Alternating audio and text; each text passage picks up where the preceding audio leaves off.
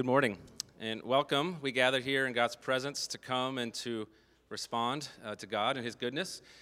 So, as we gather um, to take a moment to uh, welcome all of you who are here in person and also those who are joining online, uh, we trust that God, by God's Spirit, He's uniting us to Christ and to one another as we come and to His gates to bring praise and thanks. And so, before we begin our service, though, I just want to mention a couple announcements. Uh, one, there is a congregational meeting that will be online, uh, a Zoom meeting on the 19th of May, and we are having that just to talk about the new budget year that started April 1st, and also just to check in and see if there's any questions. So everyone's invited. There'll be a, a link in the weekly email, uh, but that's on the 19th. Uh, it's a Wednesday night of, of May. Also, just a reminder that we have uh, children's ministry classes that are, are coming back, and we're very thankful for that. So, there's a nursery available, there's a preschool class, and children's worship today. And so, uh, nursery is available right away, uh, but if the nursery and preschool will be dismissed shortly, and their classes are downstairs, they can meet uh, Miss Betsy or Melinda in the back. Uh, one other note, though, if, you, if your child is going to a class, either nursery or class, you don't need to register them on the Eventbrite link. So, uh, just to keep that in mind in the future, if your child is participating, uh, they don't need to, to do that. Well, God has called us to come and to worship. Let's take a moment of quiet to prepare ourselves to come before God.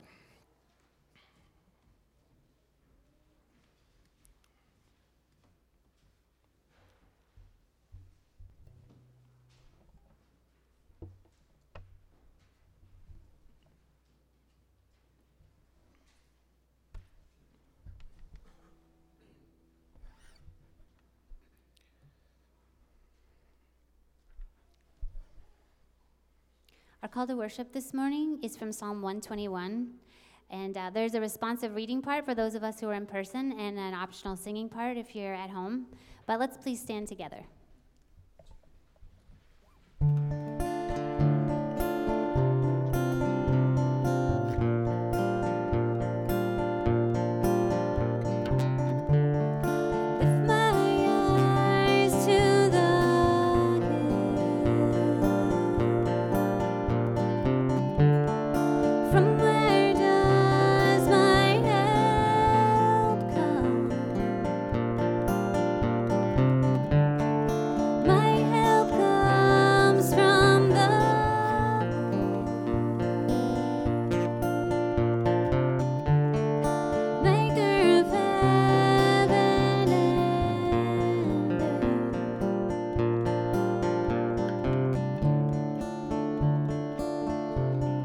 Not let your foot be moved. He who keeps you will not slumber nor sleep. The Lord is my keep, your keeper. The Lord is your shade on your right hand. The sun shall not strike you by day, nor the moon by night.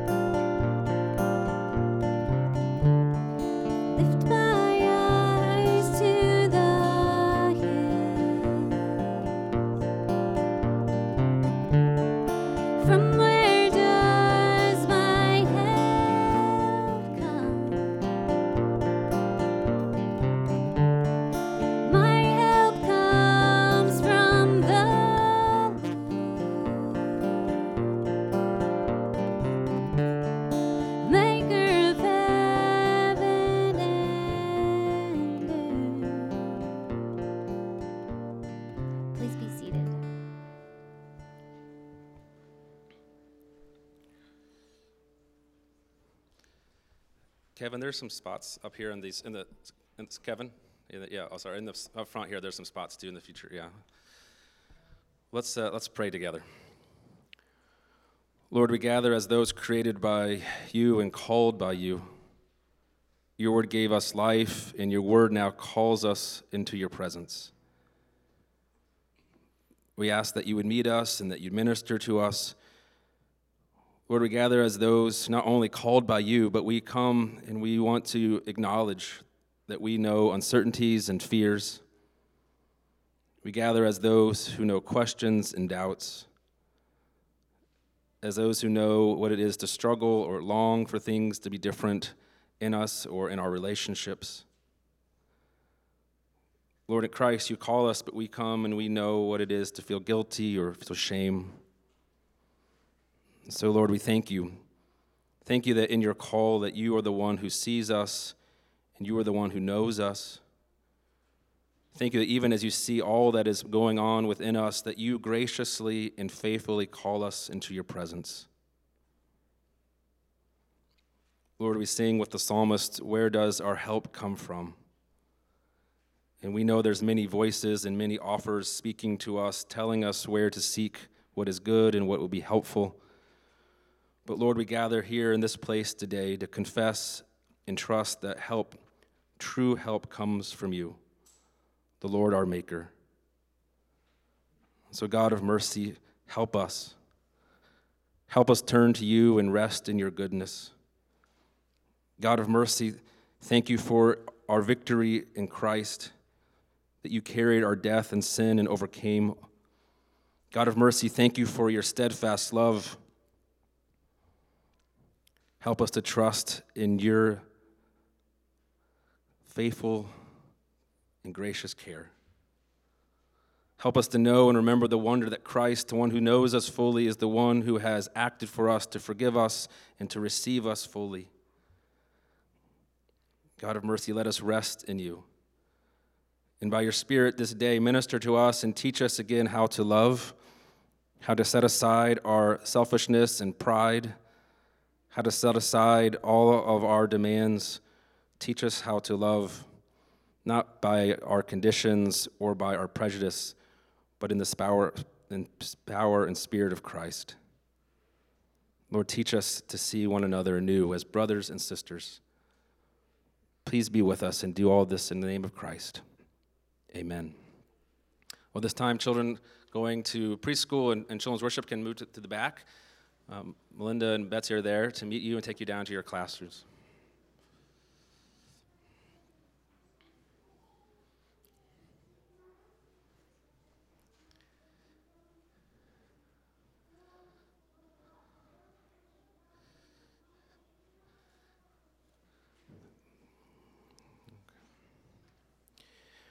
We're going to continue worshiping through a time of confession. We'll do this together uh, corporately, and we'll have a time of personal silent confession. I invite you to join with me in our, our corporate confession. Happy are those whose transgression is forgiven, whose sin is covered. Happy are those to whom the Lord imputes no iniquity, in whose spirit there is no deceit. While I kept silent, my body wasted away through my groaning all day long. For day and night your hand was heavy upon me. My strength was dried up by the heat of summer. Then I acknowledged my sin to you and did not hide my iniquity. I said, I will confess my transgressions to the Lord, and you forgave the guilt of my sin. Therefore, let all who are faithful offer prayer to you.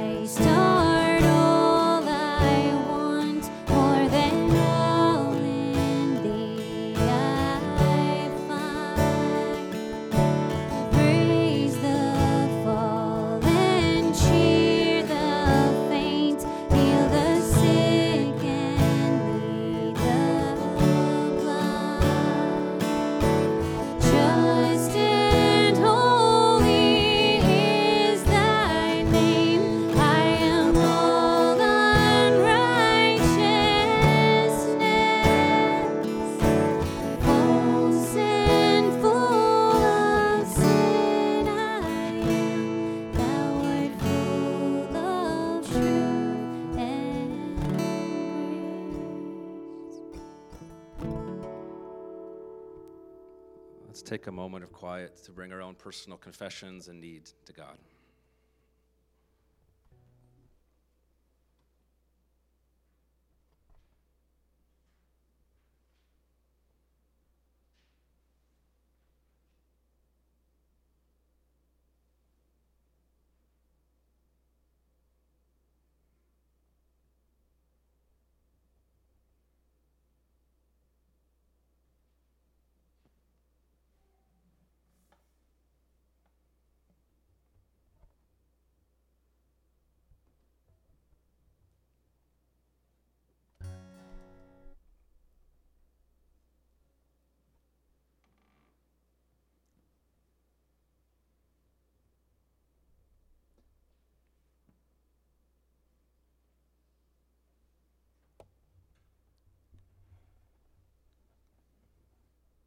Lord, we thank you that you hear us when we pray.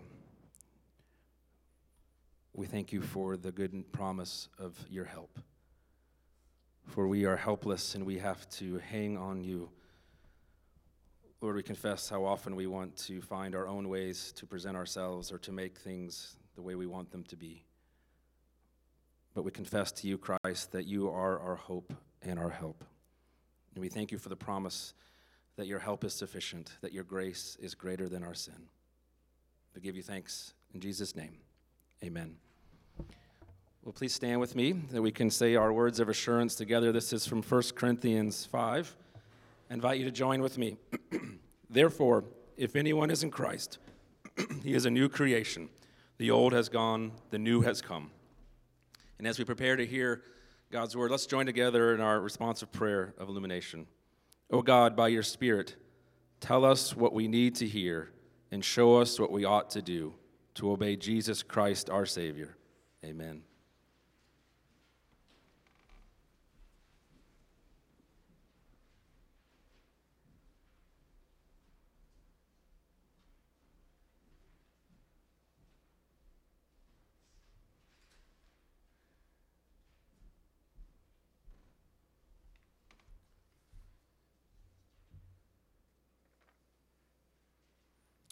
The Old Testament lesson is from Proverbs 24, 23 to 26. These are also sayings of the wise. Partially in judging is not good. Whoever says the wicked, you are in the right, will be cursed by peoples, abhorred by nations. But those who rebuke the wicked will have delight, and a good blessing will come upon them. Whoever gives an honest answer kisses the lips.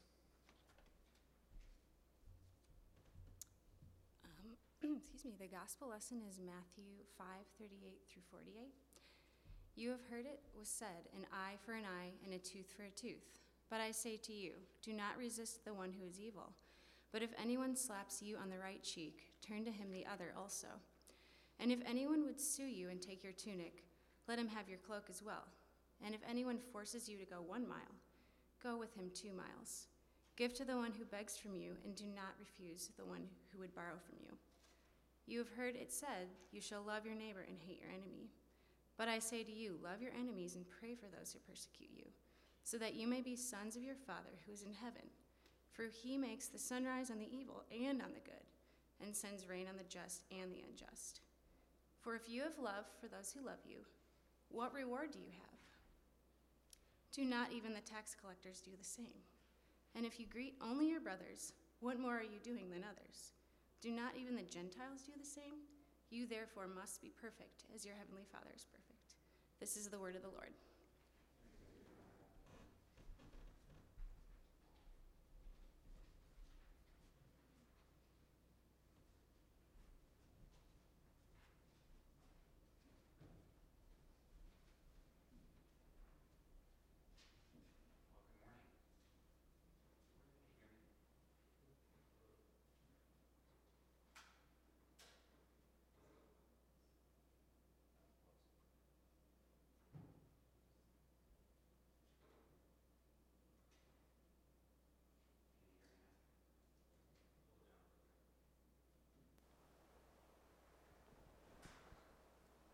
Hello?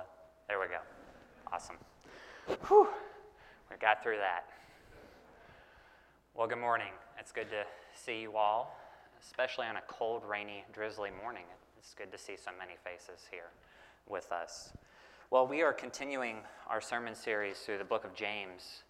Um, such a wonderful book filled with all sorts of beautiful imagery and wisdom, um, but also a pretty convicting book. And we are going to come encounter with another passage that's going to both challenge us and give us a challenge, but also give us a grace as well. And I love the, the theme that Chad has chosen for this series this idea of resurrection wisdom. Resurrection wisdom. And, and wisdom is really knowledge embodied and, and lived out in community. And we're going to see that played out in our passage today. So if you would join me, uh, James chapter 2, verses 1 through 13. Brothers and sisters, show no partiality as you hold faith in our Lord Jesus Christ, the Lord of glory. For if a man wearing a gold ring and fine clothing comes into your assembly, and a poor man in shabby clothing also comes in, and if you pay attention to the one wearing fine clothing, saying, You sit here in a good place, while you say to the poor man, Stand over there, or sit down at my feet, have you not then made distinctions among yourselves and become judges with evil thoughts? Listen, my beloved brothers and sisters, has not God chosen those who are poor in the world to be rich in faith and heirs of the kingdom? And has he not promised to those who loved him? But you have dishonored the poor man. Are not the rich the ones who oppress you, the ones who drag you into court? Are they not the ones who blaspheme and the honorable name by which you were called?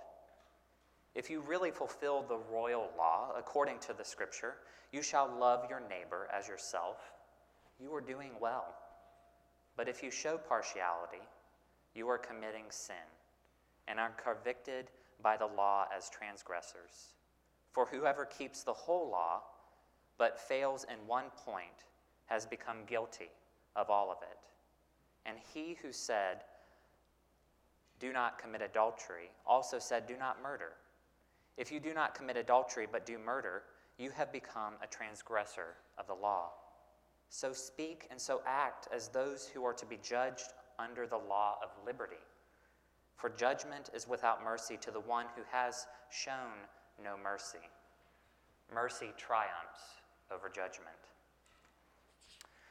Gracious God, I pray that you would be with the words of my mouth and the meditation of all of our hearts as you draw us near to you by your word and spirit. We pray this in your holy name. Amen. Well, uh, John Denver, the singer songwriter, once tells this story about a man who was invited to this fancy, beautiful banquet. And he arrived wearing just simple clothes, blue jeans and a t shirt, and, and was told to leave the room. He was told to leave the room. He was told to go to the kitchen, rather, to eat his meal.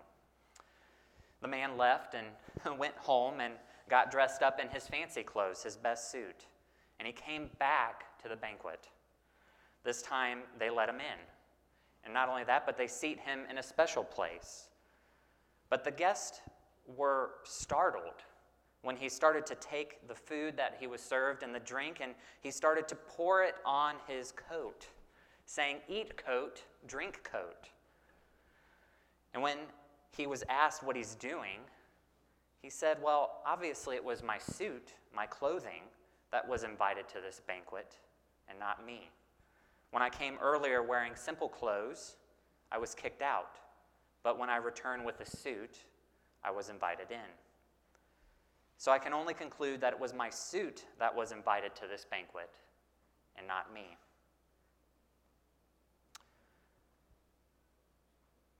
This man was not seen. His, his outside, his outward appearance was seen, but he himself was not seen, creating a sense that his only value came from his outward appearance, or his reputation, or his abilities a sense that he only belongs if he has these things or he looks this way.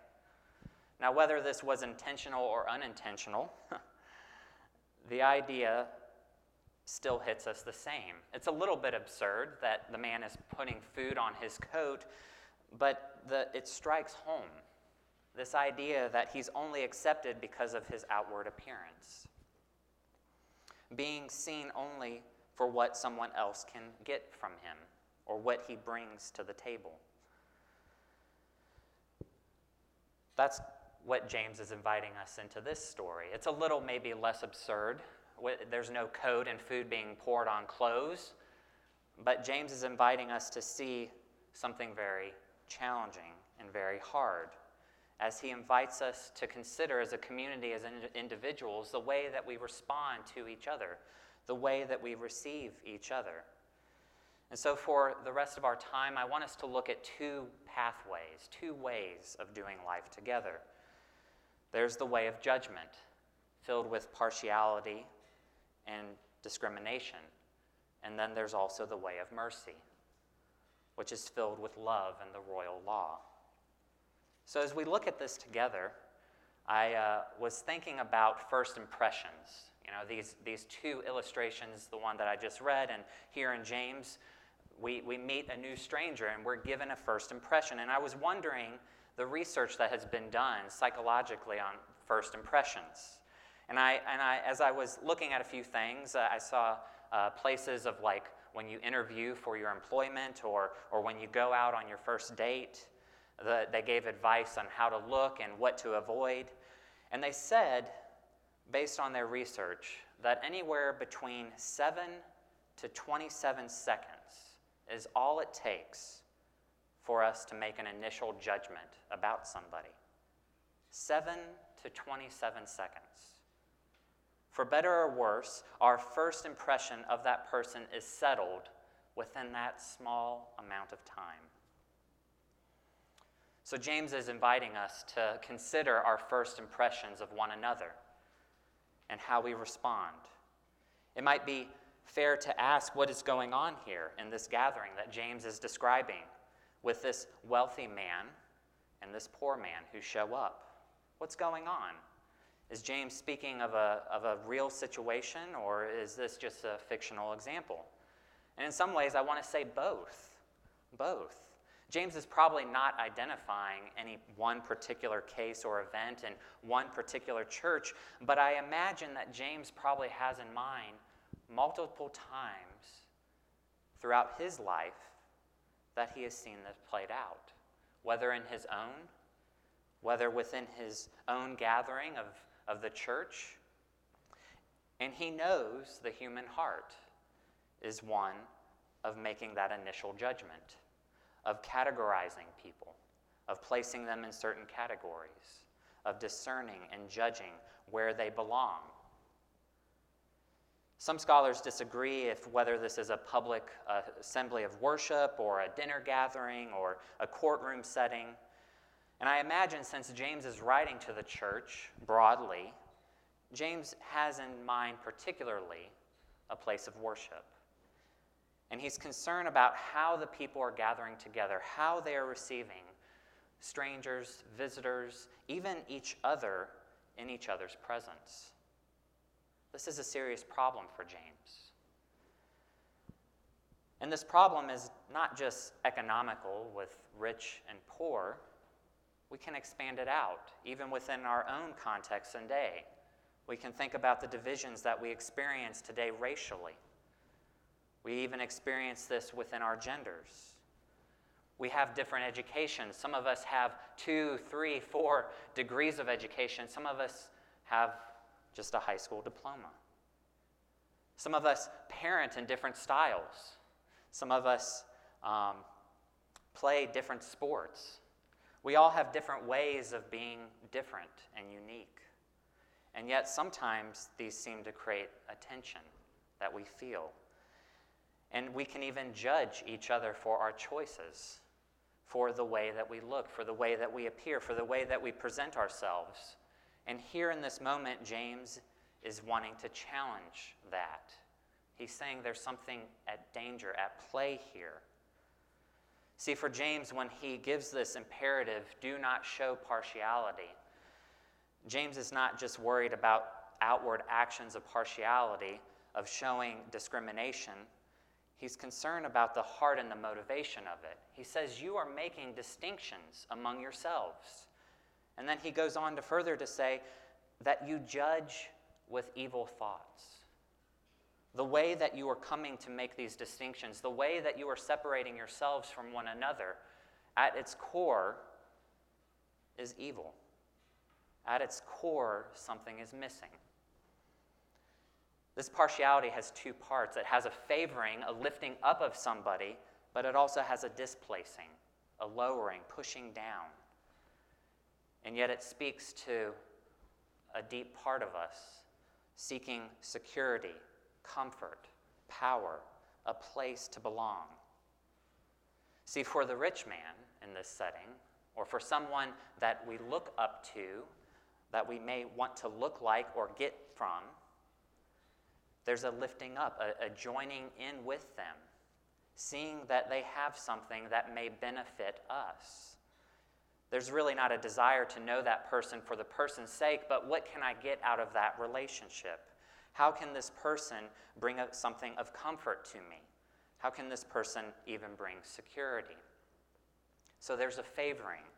And even James, I love his wording here. He talks about you aren't supposed to show partiality if you are a follower of Christ because it is Christ who is the Lord of glory. He's the one who you are to favor, He is the one who you should seek security and comfort from ultimately, and not in those whose things fade away, as we've seen throughout James. Power, wealth, these things fade away over time. But it's not just a favoring, it's also a displacing. It's also a displacing. See, the, the wealthy man in, in this example, he already has honor, respect, dignity within society. He has it all. And yet, he's given more. And with the poor man, he has nothing. He comes and he's reminded, the way that the community receives him, that out there in the world is the same way that he will be received here. He is pushed down, he is cast aside. He is told, No, go stand over there. You don't really belong. We'll just tolerate you for the time being. And this isn't just an example, this isn't just something or a parable to get us to think more deeply this actually has ramifications. These words are powerful. These words are powerful. I wonder what sort of words, what sort of phrases, whether intentionally or unintentionally, we say to those who are poor, those who are marginalized, those who are on the outside. Do we downplay their concerns? Or do we all outright just ignore them? Are there ways in which, whether with verbal words or questions or, or just even our actions, that we say the very same thing? No, no, no, stand in the back. That's where you belong. See, that at the core of this, God is afraid that we are judging wrongly. We are looking at the wrong things to make judgments about somebody. And God actually rejects this altogether. God reminds them He flips everything on its head. His desire is to honor and uplift the poor, the outsider, the marginalized, those who may not fit in. Those are the ones He actually desires to lift up. We see this throughout all of Scripture. In Deuteronomy, God reminds the people of God that He chose them not because they were powerful a nation with great honor, but actually quite the reverse. They were small, they were weak, and he loved them. In 1 Corinthians, Paul reminds us that God chose what is foolish in the world. God chose what is weak in the world. God chose what is low in the world and despised. This is the way that God desires to act and move and extend his grace. And yet, by showing partiality, by even showing discrimination, we're, said, we're told that we actually dishonor those who we are to lift up. But then there's also a practical side. God says, don't favor those who have it all. Or don't favor those who are in places of power because they already use it actually to harm sometimes.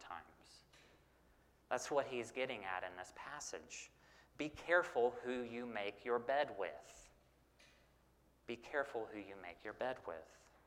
So, by practicing favoritism, partiality, and even discrimination, we do not see each other as God sees us. We do not see each other as God desires for us to see one another. I wonder if we had an honest moment, could we identify in our own life and our own places places of partiality? What judgments are we holding towards others? I'll be honest with you, this week I, I struggled as I walked through this passage. It was, it was pretty convicting. And, and one of the things that I did was I took a note card and I decided to write 10 names down of various ways in which I, I felt that I had some sort of judgment or partiality towards, some sort of discrimination. And to my maybe shock, surprise, or amaze, I wrote it down in less than a minute. And there was great clarity in when I wrote these things down. And I'll be honest, there was a sense of shame. But I wonder if God can meet us in those honest places where we acknowledge our partiality, where we acknowledge these places where we are discriminating. And how do we move forward? So, this is where he enters into the royal law. So, there's the way of judgment, but then there's also the way of mercy. If we are to be a community that doesn't show partiality and discrimination, then how are we to move forward? If we're going to move away from the path of judgment, then where is God leading us? Where is He directing us? Well, He directs us to His law, He, he directs us to His very own character. God's revealed His character and revealed His purposes.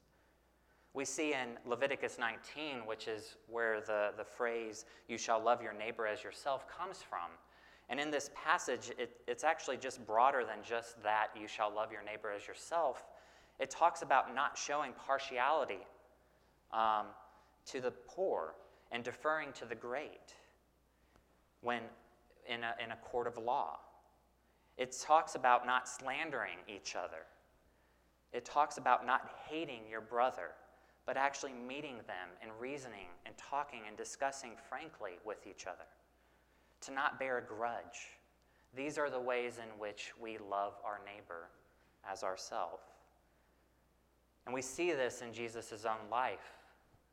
We heard from Matthew, Jesus invites us to not just love those who look like us, who do the same things that we do, but to love all sorts of people, including including people who threaten us, including people who may even hurt us.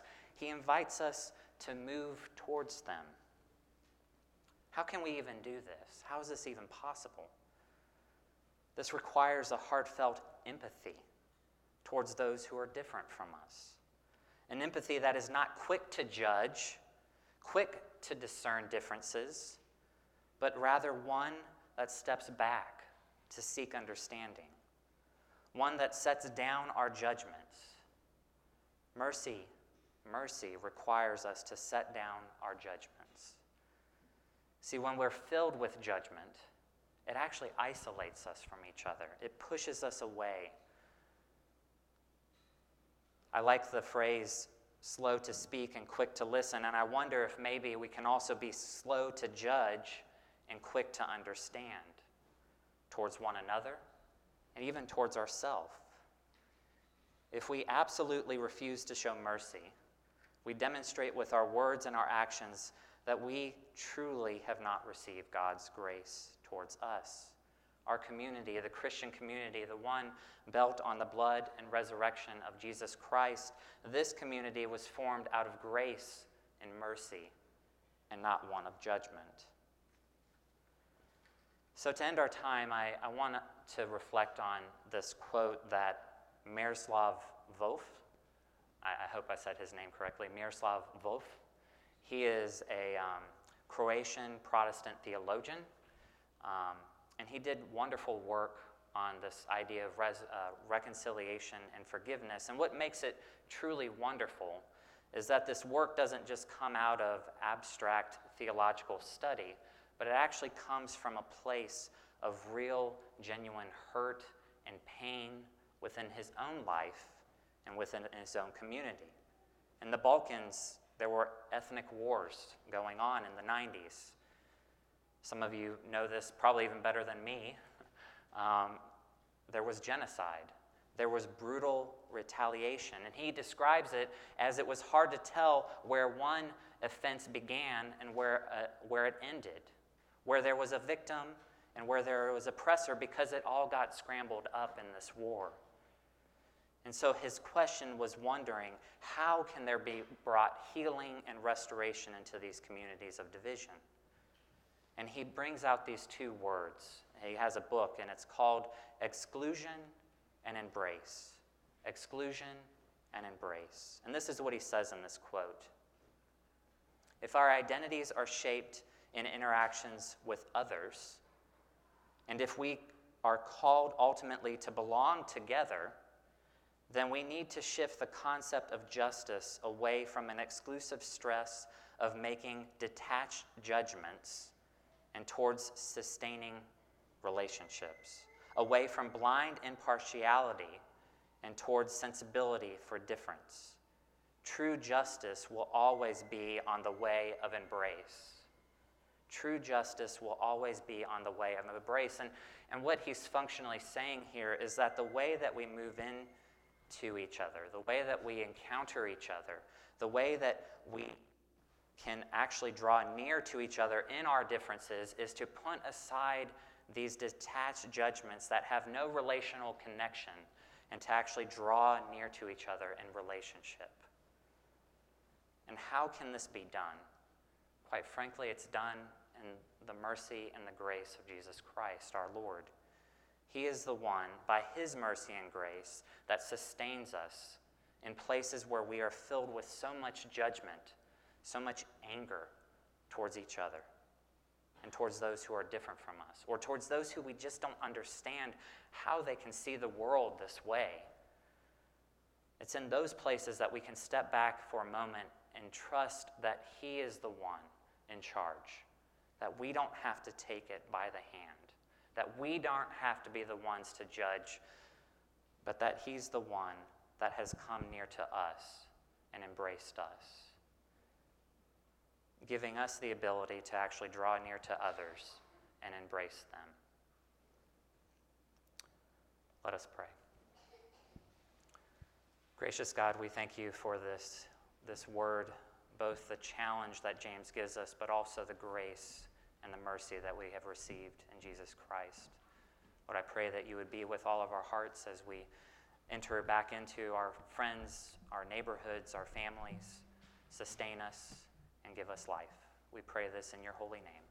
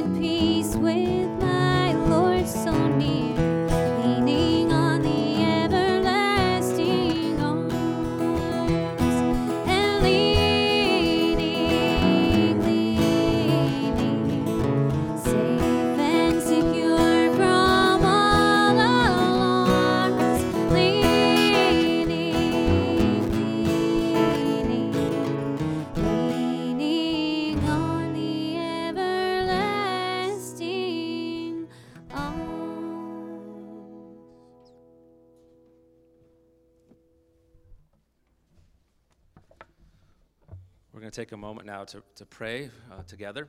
Uh, there'll be two sections. I'll, we'll, I'll pray for our, our nation and our country and have a time of quiet, and you can pray uh, on your own, and that will be concluded by the response you see. Um, Lord, in your mercy, hear our prayers. then we'll spend some time praying as a, cor- for our congregation as well.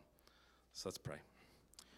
Lord, we come and we acknowledge that you are the creator of all things, and that your word has taught us the precious nature of human life, that we are to see the dignity and value of all. We thank you for this passage in James that corrects us and challenges us in ways that when we fall short of seeing our neighbors and brothers and sisters in this way.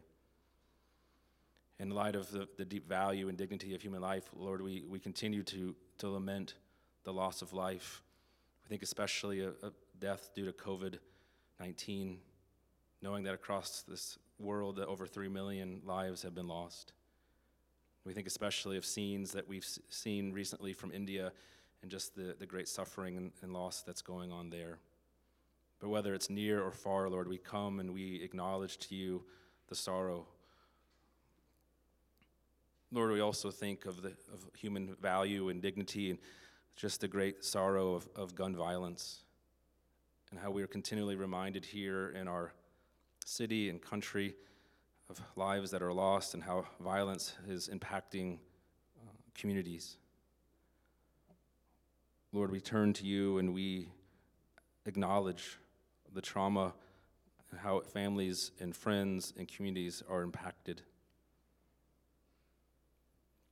We acknowledge that even such fears and such violence comes at times at the hands of the authorities, that there is deep hurt and divides that exist in our city.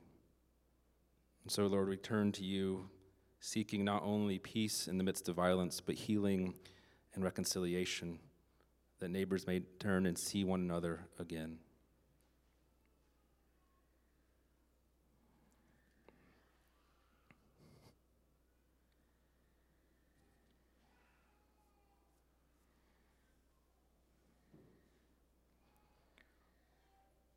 Lord, in your mercy, hear our prayers. And Lord, we gather as a, as a congregation when we are mindful of those uh, within our congregation themselves or those that they love who are undergoing treatment for illness. We pray that you would care for their bo- bodies and give them strength. We, in, in, particular, think of Monica Johnson's mother and Adriana Lopez's mother. We pray that you would care for them. Lord, we also we remember those who are mourning the loss of loved ones. We pray for Carol Merrim and the loss of her brother think of Susan and Mark and Dolly and John as they mourn the loss of Aunt Ev. And we pray for Doug Zylstra and, and all of his family as they continue to mourn the loss of, of Doug's, Doug's mom. Lord, we pray that we would mourn, but we could be people who mourn with hope in the resurrection of Christ. And Lord, on this day set apart as Mother's Day, we give thanks for the women in our lives who have blessed us who have cared for us, who have mentored or guided or shepherded us. We think about that as a church, Lord. We thank you for the many women who have offered their gifts to support and serve and lead our congregation. But we also pause and acknowledge that on this day there can be a variety of feelings feelings of longing, pain over loss, hurt and sadness due to broken relationships. So, Lord, we pray that you meet us wherever we are.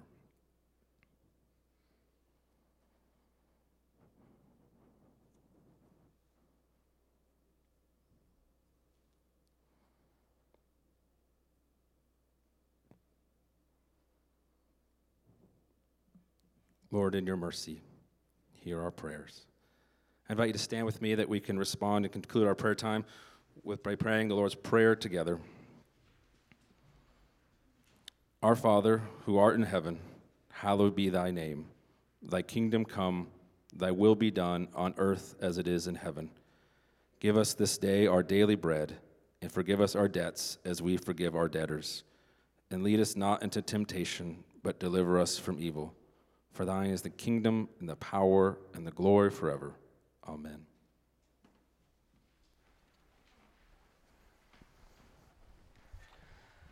I'll receive this benediction from the Lord.